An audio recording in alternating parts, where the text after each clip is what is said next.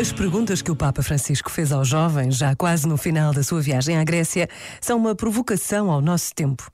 Queres fazer algo de novo na vida? Queres rejuvenescer? Não te contentes em publicar um post ou um tweet. Não te contentes com encontros virtuais, mas procura os reais, sobretudo com quem tem necessidade de ti.